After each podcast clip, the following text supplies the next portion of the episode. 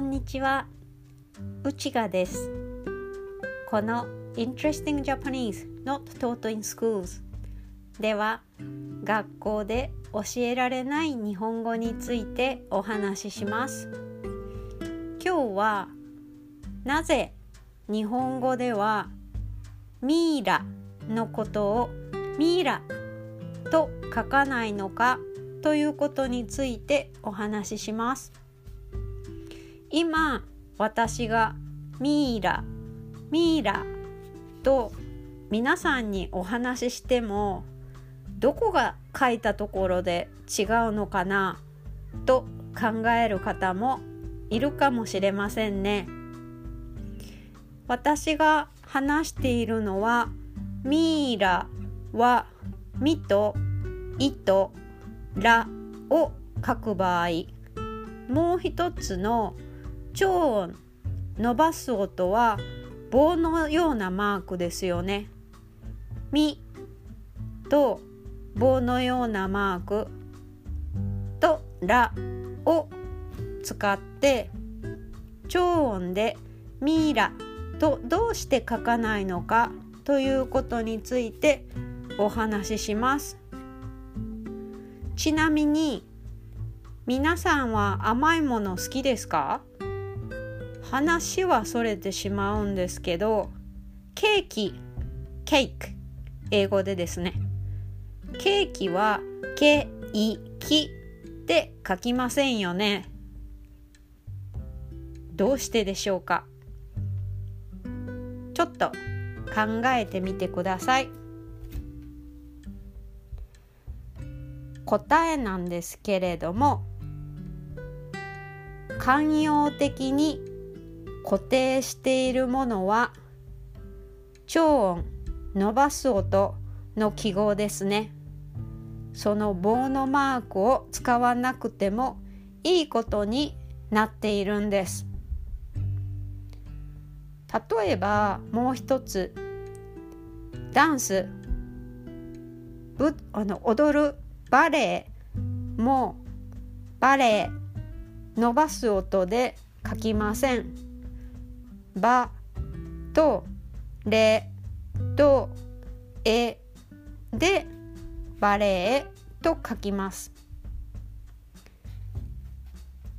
今外来語っていうことについてもお話ししましたが外来語は皆さん何のことか知っていますか？外来語は日本の中に入ってきた外国語の単語のことです。中国語から入った漢語も本来は外来語であるんですが日本では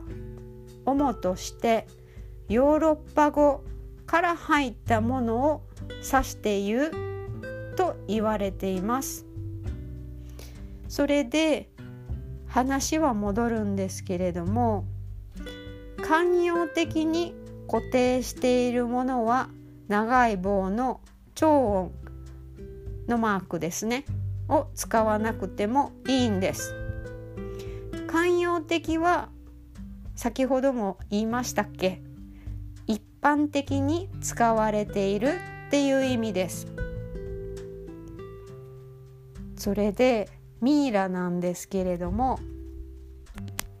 ミイラは17世紀の中頃日本にオランダ船オランダの船などで薬ミルラとして断片や粉末で輸入されていたそうです。本当かどうかはわからないんですけどね。だから昔の人はもしかしたらミイラを飲んじゃっていたのかもしれないです。本当かどうかは分かりませんが鎮痛剤痛み止めや競争剤として売られていたのかもしれません。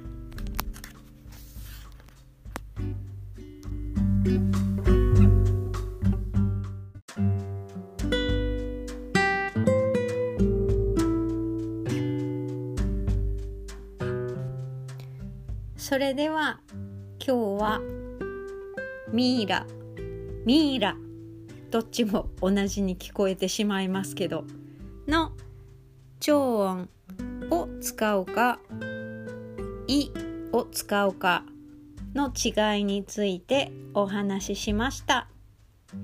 それでは今日はこれで終わりですまた次回も聞いてくださいね。